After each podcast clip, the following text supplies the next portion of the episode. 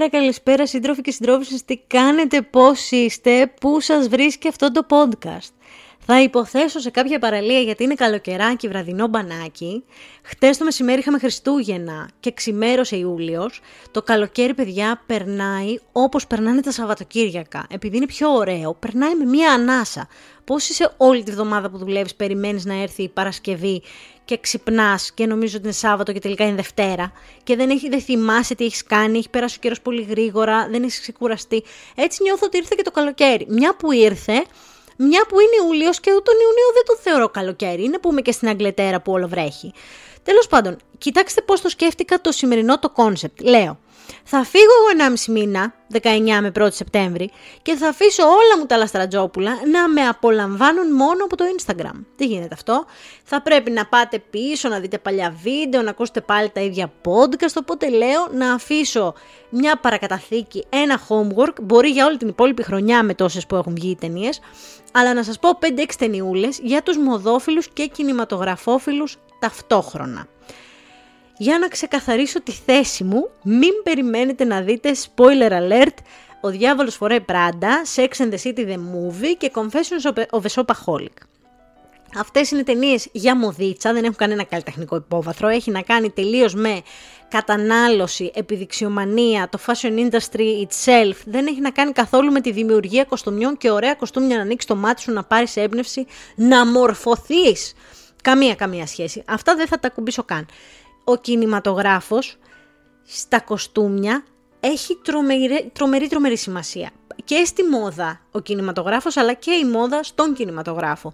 Μία ταινία μπορεί να σε μεταφέρει στο σωστό timeline, στη σωστή διάθεση, στο σωστό συνέστημα που κάθε μορφή τέχνης έχει ως σκοπό το να σου δημιουργήσει ένα συνέστημα μπορεί ο σκηνοθέτης σου, ο παραγωγός σου, ο οποιοδήποτε, να το κάνει μέσω των ρούχων, να σου δημιουργηθεί αυτό το συνέστημα. Και φυσικά των σκηνικών και τα φώτα και οι φωτογράφοι και όλα, όλα, όλα, όλα ε, έχει σημασία, αλλά εμείς θα μιλήσουμε για το ενδυματολογικό κομμάτι. Έτσι λοιπόν σκέφτηκα να σας πω κάποιες ταινίες που έχουν πολύ ωραία ρούχα και να σας γνωρίσω και κάποιες ε, costume designers Τρει-τέσσερι, δεν θα σας κουράσω πάρα πολύ. Να σας πω τι ταινίες έχουν κάνει, ποιες είναι και αυτές να τις ψάξετε και μόνοι σας, λίγο έτσι να ανοίξει και αυτό το κομμάτι του fashionology. Θα ξεκινήσω με την πρώτη ταινία, η οποία είναι του Μάρτιν Σκορτσέζε. Είναι, λέγεται η εποχή της αθωότητας, The Age of Innocence. Okay. Ε, ο καταπληκτικός μας Μάρτιν Σκορτσέζε είναι μια ταινία του 1993 αλλά τοποθετημένη στο 1920 οπότε τα κοστούμια που θα δείτε είναι της ποτοαπαγόρευσης και φυσικά πήρε και Όσκαρ καλύτερων κοστούμιων η φανταστική Γκαμπριέλα Πεσκούτσι. Η Γκαμπριέλα γεννήθηκε το 1943 στην Τοσκάνη της Ιταλίας πώς σε τόσο ωραίο μέρος να μην βγεις ένας φωτισμένος άνθρωπος. Είναι costume designer για θέατρο, σινεμά και τηλεόραση το κορίτσι. Είναι φανταστική ενδυματολόγος, την αγάπησα πάρα πολύ εγώ από τη σειρά Penny Dreadful, γιατί ενώ είχα δει και την εποχή της αθότητας και άλλες δουλειές που έχει κάνει, και το Le Miserable και τα λοιπά, θα σας τα πω μετά, ε, στο Penny Dreadful εκτίμησα φοβερά τη δουλειά της. Το Penny Dreadful είναι μία σειρά με την Eva Green, η οποία είναι η πιο όμορφη γυναίκα σε ολόκληρο τον πλανήτη, ξέρω εγώ. Την παντρεύομαι αύριο το μεσημέρι. Τα Penny Dreadful είναι αυτό που λέμε αστικός μύθος. Οπότε έχουν πάρει είναι βρετανικής παραγωγής, έχουν πάρει κάποια κομμάτια αστικών μύθων και τα έχουν μπλέξει σε μια ιστορία. Η πρώτη σεζόν είναι καταπληκτική, μετά αρχίζει και χαλάει όπως όλες οι σειρές. Αλλά σε σχέση με το ενδυματολογικό κομμάτι, σας παρακαλώ και την ε, εποχή της αθωότητας αλλά και το Penny Dreadful αξίζει σίγουρα να το δείτε. Έτσι, επειδή αγαπάμε την νταρκίλα όλοι είπα να σας το πω και αυτό, έχει κάνει τα κοστούμια για το Les Miserables τους άθλιους του Βίκτορος Ουγκό το πρώτο με τον Λίαμ Νίσον και την Ούμα Θέρμαν και εκεί έχει κάνει καταπληκτική δουλειά στο να αποτυπώσει την εποχή και όλο, όλο αυτό το κόνσεπτ της μιζέριας και της αθλιότητας. Και επίσης έχει κάνει και κάτι πάρα πολύ χαρούμενο που είναι τελείως κόντρα. Έχει κάνει το Τσάρλι και το εργοστάσιο σοκολάτας όπου εκεί ποιος δεν θυμάται αυτά τα τεράστια καπέλα και γυαλιά που φορούσε ο Τζόνι Ντεπ τα τρελά αλλά δυστυχώς ήταν άτυχη η φίλη Γκαμπριέλα διότι το 2006 που βγήκε το Τσάρλι και το εργοστάσιο σοκολάτας σε Όσκαρ και σε Μπάφτα ήταν το Μαρία Ντουανέτα. Η ατυχία που είναι ότι το Μαρία Ντουανέτα το έχει κάνει ο οδοστρωτήρας των ενδυματολόγων η ενδυματολόγος των ενδυματολόγων, το κρυφό χαρτί της 7ης τέχνης, η γυναίκα θύελα Μιλένα Κορονέρο. Η Κορονέρο, παιδιά, έχει κάνει φανταστικές δουλειές στο βιογραφικό της. Είναι ζηλευτό αυτό το βιογραφικό, δεν υπάρχει. Έχει τέσσερα Όσκαρ, τρία μπάφτα και τρία Guild Awards, τα οποία είναι καθαρά για την ε, ευρεσιτεχνία στα κοστούμια. Είναι τώρα μια συμπαθέστατη Ιταλίδα 74 ετών γιαγιούλα που γεννήθηκε και αυτή στην Ιταλία και σπούδασε art, σπούδασε ιστορία της μόδας και σπούδασε και κοστο, με κατασκευή κοστομιών. Τα, τα σαρδάμα όλα του κόσμου σήμερα τα έχω κάνει.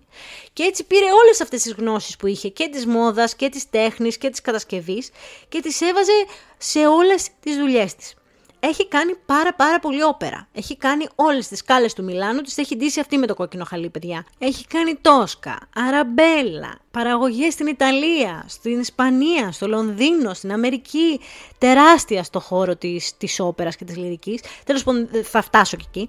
Για να ξεκινήσουμε από εκεί που άρχισε το κορίτσι αυτό, δούλευε σε μικρές θεατρικές παραγωγές. Έκανε αυτό που λέμε το ερασιτεχνικό θέατρο.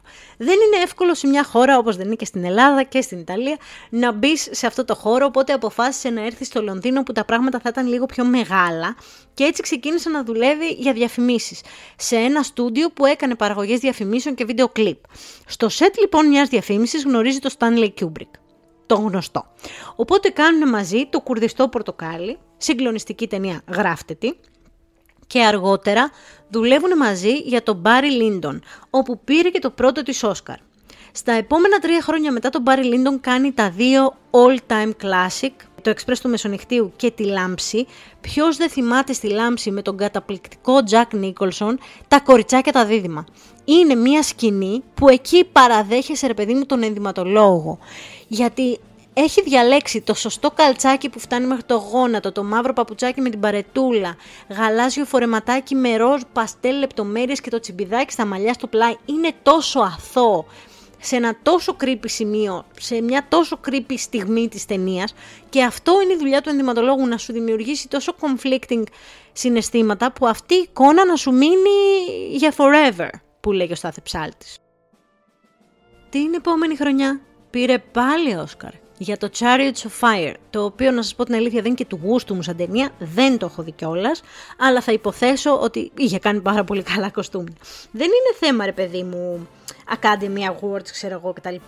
Αλλά η κοπέλα ήταν και άλλες 6 φορές υποψήφιας. 6 και 4, μάνι, μάνι, 10. Έχει κάνει 10 συγκλονιστικές δουλειές.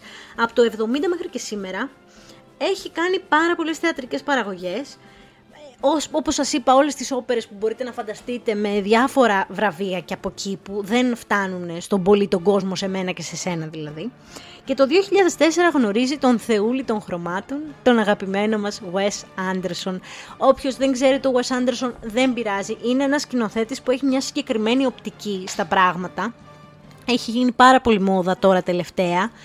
Είναι ένας σκηνοθέτης που χρησιμοποιεί 4, 5, maximum 6 χρώματα σε κάθε σκηνή. Από τον τοίχο, το παπούτσι, το ρούχο, το... Είναι, παίζει σε 6 χρώματα και στους τόνους αυτών.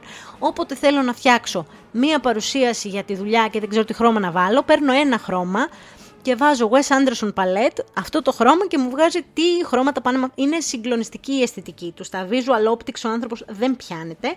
Και μαζί κάνανε την πρώτη τους ταινία το The Life Aquatic with Steve Zissou.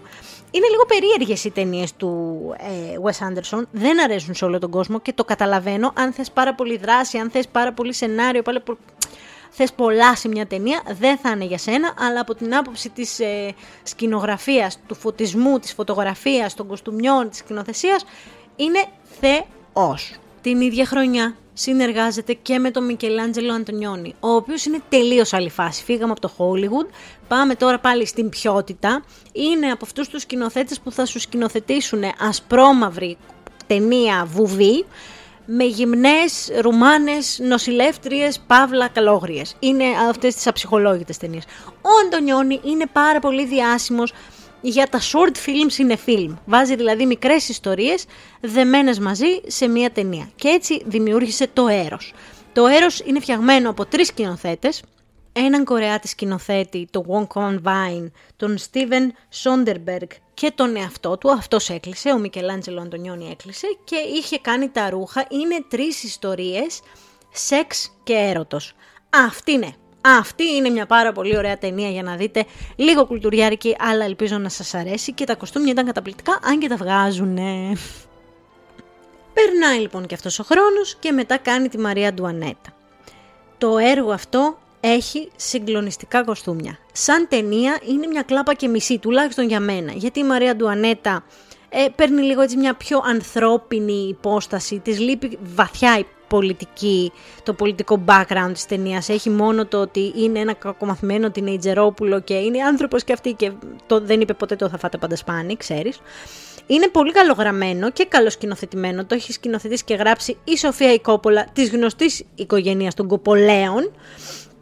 Και έχει φοβερά κοστούμια, παιδιά. Εκεί πρέπει να δείτε το talent που είχε και στο ράψιμο και στο συνδυασμό. Έχει φτιάξει αυτά τα Μαρία Αντουανέτα κοστούμια, ξέρεις, με τις τούρτες και τα λοιπά. Έχει φτιάξει πάρα πολύ ωραία καπέλα. Έχει παπούτσια Μανόλο Μπλάνικ μέσα. Είναι συγκλονιστικά και για να καταλάβετε πόσο μια ταινία μπορεί να χαρακτηριστεί από τα ρούχα της, ενώ πήρε Όσκαρ για το ενδυματολογικό η Μαρία Ντουανέτα, 6,5 στα 10 η IMDb η ταινιούλα, γιατί δεν άρεσε και σε πάρα πολύ κόσμο. Είναι μια ταινία που τη βλέπεις Σάββατο μεσημέρι στο Star, δεν είναι και για prime time ρε παιδί μου, τη βάζεις έτσι χαλαρά για να δεις μόνο το ενδυματολογικό της κομμάτι. Μετά από τόσες ταινίες εντωμεταξύ, με πάρα πολλούς σκηνοθέτες, Ρόμαν Πολάνσκι, Μάνουελ Ντεολιβιέρα, έχει κάνει τεράστια πράγματα Περνάνε 8 χρόνια για να πάρει και το τέταρτο το Όσκαρ με το Grand Budapest Hotel, με τον αγαπημένο μας Wes Anderson, Tilda Swinton μέσα και δώσε και πάρε, δεν μπορείτε να καταλάβετε. Είμαι πάρα πολύ ενθουσιασμένη για την επόμενη χρονιά. Επίσης να πούμε ότι με το Grand Budapest Hotel ήταν και αυτό που έκανε το Wes Anderson λίγο γνωστό, γιατί μετά από 30 χρόνια πέτσινα ε, δεν τον ήξερε ψυχούλα Ζώσα και ήρθε τουλάχιστον το Grand Budapest Hotel και έκανε ε, ένα μπαμ στο, στο ευρύ κοινό. Έχει φτιάξει φέτος το Asteroid City μαζί του, το οποίο μπορείτε να βρείτε ένα θερινό, να πάτε να το δείτε. Πιστεύω ότι θα είναι συγκλονιστικό τουλάχιστον από την άποψη ότι θα είναι θερινό και θα έχει πολύ ωραίες εικόνες. Και περιμένω πώς και πώς να βγάλουν του χρόνου το Μεγαλόπολης, το οποίο θα σκηνοθετήσει και θα γράψει ο Francis Ford Coppola, της Σοφίας ο πατέρας. Έχουμε γίνει μια οικογένεια εδώ. Οπότε περιμένω, περιμένω, περιμένω με ανυπομονησία την ε, αγαπημένη να δω τι θα κάνει και εκεί. Είπα αγαπημένη εντωμεταξύ και δεν σας έχω πει για την προσωπική μου αγαπημένη. Γιατί όλοι οι άνθρωποι μπορεί να θεωρούμε ρε παιδί μου ότι ο καλύτερος οδηγός Φόρμουλα 1 είναι ο Μίκαελ Σουμάχερ, αλλά εμάς να μας αρέσει ο Λουίς Χάμιλτον. Δεν έχουμε το δικαίωμα. Δεν έχουμε... Εγώ έτσι λοιπόν έχω άλλη προσωπική αγαπημένη. Η δική μου είναι η Κολίν Άτγουντ. Γιατί έχω στο κορμί μου τρία-τέσσερα τατουάζ που είναι πράγματα που έχει σχεδιάσει η Κολίν. Πώς έγινε αυτό, θα σας πω. Βραβευμένη και εστεμένη. Δεν είναι και αυτή καμιά τυχαία, αλλά είναι πολύ κοντά στο δικό μου στυλ και στις ταινίες που βλέπω κτλ. Η Άντγουτ με συναρπάζει γιατί δεν έχει σπουδάσει τίποτα που να αφορά τη μόδα. Έχει ένα πτυχίο εκεί Arts, General, κολεγίου φάση. Γεννήθηκε στη Ουάσιγκτον και πήγε στην Αμερική να σπουδάσει σε ένα κολέγιο Arts. Έτσι λοιπόν ξεκίνησε να δουλεύει στον Yves Saint ξεκίνησε να δουλεύει σε διάφορα μάγαζιά με ρούχα, ώσπου κάποια στιγμή ένας φίλος της της λέει δεν έρχεσαι για να φύγεις από το retail, να μην δουλεύεις Αυτοκύριακα, να δουλεύεις 24 ώρες το 24 να γίνεις βοήθος παραγωγής. Τι δουλειά κάνει ο βοηθός παραγωγής, θα με ρωτήσεις εύλογα, θα σου πω. Μπορεί να σας λείπει μία πράσινη καρέκλα, γιατί έτσι του τη βίδωσε στο σκηνοθέτη. Να έχει εκεί μία πράσινη καρέκλα. Ποιος θα τη βρει, ο βοηθός παραγωγής. Θα του δώσει μια δουλειά ο σκηνογράφος, θα φέρει τους καφέδες, θα φέρει το φαΐ, θα κρατάει μια ταμπέλα, θα κρατάει έναν ανακλαστήρα. Μπορεί να κάνει ό,τι μπορείτε να καταλάβετε. Ό,τι μπορείτε να φανταστείτε ότι χρειάζεται, όποιος χρειάζεται βοήθεια, πάει ο βοηθός παραγωγής και τον βοηθάει. Έτσι λοιπόν μπήκε στο χώρο, άρχισε να δουλεύει σε διάφορες σειρές και ταινίες και αποφάσισε ότι θέλει να δουλέψει και με τις ενδυματολόγου γιατί της άρεσε πάρα πολύ αυτό το κομμάτι. Και αυτό είναι πολύ πολύ σημαντικό γιατί δεν σπούδασε και πήγε να το κάνει είδε τη δουλειά από μέσα και λέει ότι αυτό θα κάνω. Και αυτή η δουλειά είναι κατάλληλη για το αν έχεις ε, problem solving mindset. Οι άνθρωποι που είναι της τελευταίας στιγμής του άγχους και να το βρούμε, να το φτιάξουμε, είναι και αυτοί που πετυχαίνουν πάρα πάρα πολύ σε αυτές τις δουλειές.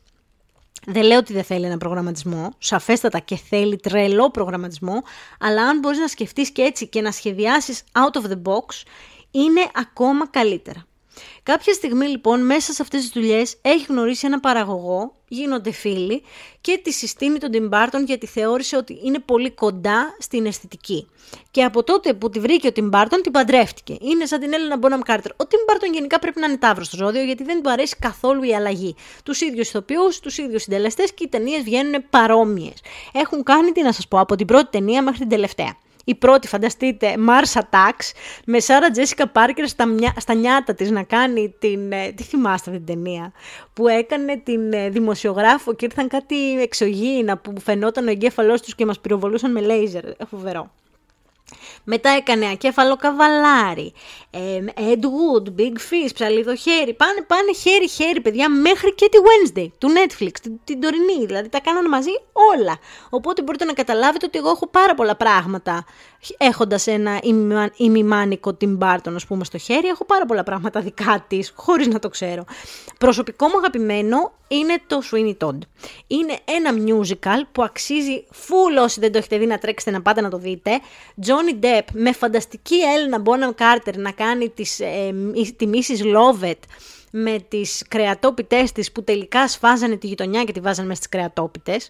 Παίζει να έχει μεταφραστεί ο κουρέας της Σεβίλης ή ο κουρέας της Fleet Street γιατί η Σιρεγγέλα είχε άδεια εκείνη τη μέρα και έχω δει και μου έχει σηκωθεί η τρίχα κάγκελο στο πώς μετέφρασαν αυτή την ταινία αλλά σε φάση τα κοστούμια είναι ό,τι καλύτερο. Σε, καλά, είναι και η μουσική ό,τι καλύτερο, αλλά πέρα από τη μουσική τα κοστούμια σε μεταφέρουν στο βρώμικο Λονδίνο εκείνης της εποχής με τα ποντίκια μέσα στη μέση που ο κόσμος ήταν φτωχός, που είχαν ένα-δύο πράγματα και φορούσαν και η εικόνα που έχω αυτή τη στιγμή με την παραλία και τον Τζόνι Ντέπ με ανοιχτά τα πόδια να φοράει αυτό το ριγέ είναι απίστευτα τα κοστούμια. Τέλος πάντων, θα μπορούσα να μιλάω περίπου 10 ώρες για τον Tim Burton και τον Johnny Depp και την όλη τη φασούλα τους. Οπότε πρέπει να επιστρέψω δυστυχώς στο podcast μου. Έψαχνα εντωμεταξύ τις βραβεύσεις, ρε παιδί μου, της Colin Atwood για το podcast και έχω χάσει το μέτρημα. Παιδιά, 12 φορές υποψήφια, ξέρω εγώ, 4 Όσκαρ, πάνω από 40 βραβεία σε άλλες διοργανώσεις. Η κοπέλα, τι να λέμε, είναι υπερταλαντούχα. Το πρώτο της όμως Όσκαρ δεν το πήρε με ταινία του Tim Burton. Το πήρε με musical, ναι μεν, αλλά ήταν το Σικάγο. Το γνωστό με την Κάθριν τη Ζέτα τη Jones, που είναι τις πιο μουλενρούγους, που είναι τέλεια ατμοσφαιρικό, καταπληκτικά κοστούμια και καλά κάνανε και τις το δώσανε, γιατί τα ρούχα έπαιζαν πρωταγωνιστικό ρόλο στο πόσο καλά γυρισμένη είναι αυτή η ταινία. Και το 2006 πήρε Όσκαρ για μια ταινιάρα που εκεί και αν πρέπει να πάτε να τη δείτε όσοι δεν την έχετε δει, τις αναμνήσεις μιας γκέι σας. Εμένα μου άρεσε πάρα πολύ αυτή η ταινία και ενδυματολογικά, αλλά και σαν ιστορία μετά από πέντε χρόνια έκανε την αλήκη στη χώρα των θαυμάτων που έχω και τον τρελό καπελά στο τατουάζ μου και εκεί πήρε το τρίτο οσκαράκι και το 2017 το πήρε με το Fantastic Beasts and Where to Find Them και δεν μπορώ να σας περιγράψω πόσο τρισχαρούμενη και τρισευτυχισμένη είμαι που έστω και με αυτόν τον τρόπο την πήρα και από τον κόσμο του την Barton και την έβαλα και στο Harry Potter κόσμο, universe, πώς το λένε αυτό. Οπότε έχω χαρεί πάρα πολύ με αυτή την επιλογή και το τσίμπησε και εκεί το οσκαράκι. Και να λέμε και του στραβού το δίκιο, δεν είναι μόνο τα βραβεία, παιδιά. Είναι μεγάλο χαρτί στα backstage του Hollywood. Είναι ρε παιδί μου ονοματάρα. Έχει κάνει πάνω από 87 ταινίες και τρεις που έρχονται. Έκανε τη μικρή γοργόνα της Disney τώρα. Το Tomb Raider, το Τουρίστα, το Φιλαδέλφια. Οπότε βλέπεις ότι πάει από action movie σε διστοπικό, σε τον Τουρίστα που είναι μια, ένα θρίλερ ουσιαστικά, στο Φιλαδέλφια που είναι βαθιά κοινωνική ταινία με τον Tom Hanks, αυτή και αν πρέπει να τη δείτε, είναι πολύ παλιά αλλά αξίζει, έχει να κάνει με το age και είναι συγκλονιστική. Ε, Τέλος πάντων, είναι μια κοπέλα που είναι πασπαρτού και είναι μεγάλο χαρτί να την έχεις στην ομάδα σου σαν σκηνοθέτης, γιατί ξέρεις ότι και το γύρισμα θα πάει as smoothly as possible, αλλά ξέρεις ότι θα σου βγάλει και πάρα πολύ ωραία και σχετικά κοστούμια. Τι θαυμάζω πάρα πάρα πολύ. Αχ, ανασούλα για να πάω στην επόμενη. Άλλη μια εξαιρετική designer είναι η Κάθριν Μάρτιν. Θα το πάω πολύ πιο γρήγορα γιατί δεν είναι καθόλου το στυλ μου. Έχει πολύ ωραία αισθητική, έχει κερδίσει και αυτή τα δύο σκαράκια της. Για ταινίες που τις προτείνω αν δεν τις έχετε δει ενδυματολογικά είναι το Great Gatsby, το μεγάλο Gatsby, και το Moulin Rouge, το οποίο παρόμοια με το Σικάγο είναι τοποθετημένο και αυτό σε πιο καμπαρέ στυλ. Και πήρε και τον μπάφτα της το κορίτσι αυτό για την ταινία Elvis. Έχει κάνει την ε, ενδυματολογική επιμέλεια στην ταινία για τον Elvis Presley που εγώ τη βρήκα εξαιρετικά καλογυρισμένη και εξαιρετική από την άποψη των κουστούμιών και φυσικά θα ήταν αφού ήταν της Καθρίν Μαρτίν πάρα πολύ καλή και αυτή, αλλά έχει πολύ συγκεκριμένο στυλ και εμένα μου αρέσουν οι ενδυματολόγοι που είναι λίγο πιο versatile. Καμία βέβαια δεν έχει σπάσει το ρεκόρ της Edith Head, η οποία παιδιά 28 συμμετοχές στα Όσκαρ και έχει πάρει 8. Αλλά οι ταινίες της είναι τόσο αρχές όσο και η γριούλα, η καημένη η Edith, η οποία φανταστείτε την τελευταία της ταινία το γύρισε το 1981, πέθανε κακομήρα σε ηλικία 84 από σκλήρινση κατά πλάκα η ψυχουλίτσα, αλλά είχε κάνει κάποιες φοβερές cult πλέον και classic, all time classic ταινίες όπως είναι το «Για μια θέση στον ήλιο», τη Σαμπρίνα, το πρώτο, και μια ταινία που παίζει να την έχεις δει Πάσχα, εκεί πριν να αρχίσει ο Χριστός από τη Ναζαρέτ, ο Χριστός ξανασταυρώνεται και τα λοιπά, τα πασχαλιάτικα, έχεις δει μια ταινία που λέγεται Σαμσόν και Δαλιδά, που είναι μια που χορεύει με κάτι χρυσά. Ε, αυτή την έχει κάνει αυτή η συγκλονιστική τύπησα η Edith Head, η οποία έχει κερδίσει όπως είπαμε 8 Όσκαρ και 28 συμμετοχές. Δεν νομίζω ότι υπάρχει άνθρωπος που θα ζήσει τόσο για να μπορέσει να την κερδίσει ας πούμε στο ρεκόρ Όσκαρ ε, για κοστούμια. Ήθελα να σας πω ότι μέσα από τις ενδυματολόγους που σας είπα και τις ταινίες που σας ανέφερα, από εκεί πρέπει να παίρνει έμπνευση ένας άνθρωπος που είναι σχετικός με τη μόδα τι σημαίνει είμαι σχετικός με τη μόδα; Αυτός που είναι trend setter, αυτός που θα φτιάξει το trend, αυτός που κάνει lead, αυτός που οδηγεί στη μόδα, δεν μπορεί να κοιτάει άλλους influencers και να παίρνει έμπνευση από copycats, από άλλους στυλίστες, από lookbooks, αυτό που το βλέπω παιδιά και το συχαίνομαι που είναι όλοι οι άνθρωποι πλέον οι ίδιοι, είναι ωραίο να έχεις από την τέχνη πάρα πολλές προσλαμβάνουσες διαφορετικές. Να δεις πώς φοριόταν στα 20 την εποχή του 1920, ένα φόρεμα με τάσελς, πώς ήταν το μακιγιάζ, πώς ήταν τα μαλλιά. Και όταν θα πας σε ένα θεματικό πάρτι τύπου Mel Style Rocks ή τέλος πάντων τις απόκριες αποφασίσεις να αντιθείς μου λένε να μην είσαι τελείως εκτός τόπου και χρόνου. Το ίδιο συμβαίνει και αν η ταινία σου είναι τοποθετημένη στα 70s. Τώρα που έχουν γυρίσει τα 70s ή τα 90s, μπορείς να παίρνεις ιδέες από εκεί. Δεν χρειάζεται να πηγαίνουμε τυφλά να ακολουθούμε μια βιτρίνα ή ένα lookbook που έχει φτιαχτεί από έναν στυλίστα πολύ καλό και σχετικό με τη δουλειά του, αλλά όσο περισσότερο ανοίγουν τα μάτια μας προς την τέχνη, την έβδομη στη συγκεκριμένη περίπτωση, τόσο θα μπορούμε διάφορα στοιχεία που βλέπουμε από τις ταινίες ή συνδυασμούς χρωμάτων να τα βάζουμε μέσα στη δική μας την τουλάπα για κάθε διαφορετική εποχή και τάση και έτσι να βρούμε με τον τρόπο αυτό μια δική μας έκφραση ρε παιδί μου, να γίνουμε εμείς πρωταγωνιστές στην ταινία της ζωής μας. Τι είπα ρε, 2023 μουχού Αλεξιέλα Strange. Αυτό λοιπόν ήταν το μικρό μου podcast για σήμερα. Ήθελα να βάλω κι άλλες, αλλά πείτε μου στο Instagram αν σας άρεσε για να βάλω κι άλλες. Και σας φιλώ γλυκά στα μούτρα, θα τα πούμε την επόμενη εβδομάδα με σχεδιαστούλη. Προτού σκάσουμε το μεγάλο επεισόδιο με το Sex and the City και τη μόδα. Σας φιλώ γλυκά στα μούτρα.